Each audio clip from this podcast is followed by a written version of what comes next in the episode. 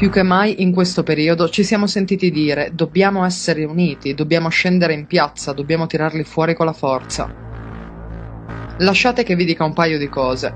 Le manifestazioni sono un inganno perché verrebbero manipolati dai media, censurate, se non peggio manomesse e direzionate verso azioni violente. Il governo sta tirando la cinghia per portarci esattamente al punto di non ritorno. Se facciamo un passo falso ora, daremo il permesso allo step successivo del gioco, lo stato di polizia. Quindi dove stiamo sbagliando?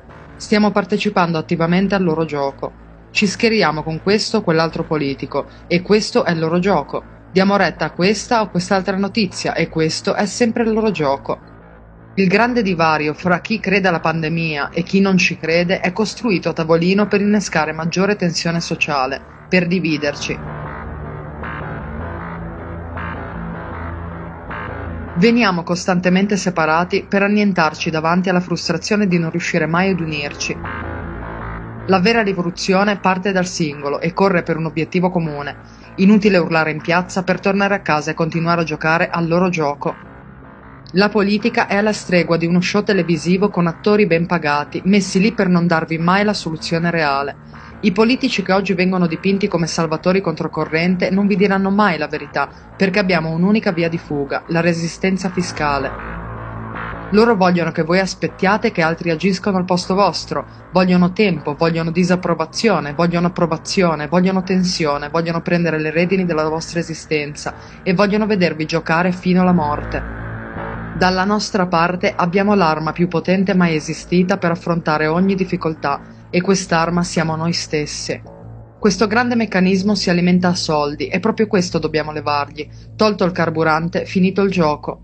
Unirsi è prefiggersi un obiettivo comune e questo obiettivo è la libertà. Ma la libertà non è di togliersi la mascherina, è agire individualmente per riappropriarsi del proprio potere decisionale, per non farsi mettere in ginocchio.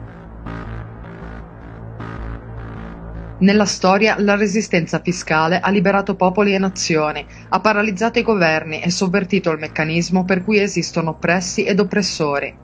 Prelievi, bancomat, benzina, alimenti, superfluo, vestiti, tecnologia, televisione, acquisti, imposte, bolli, tasse, more, debiti, bollette, rate. Per un solo mese il gioco finisce. Certo, sarà dura, ma se non reagiamo andrà anche peggio e questo per loro è solo l'inizio.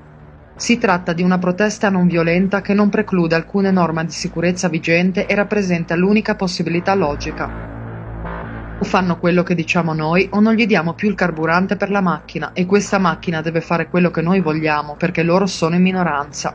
Voi pagate i loro stipendi, voi vi spaccate la schiena, voi perderete tutto quello per cui avete lavorato una vita, voi acconsentite a giocare al loro gioco. Iniziamo a lavorare esclusivamente per noi stessi e non esistono scuse, è semplicemente incrociare le braccia e smettere di giocare ad un gioco che non ci piace.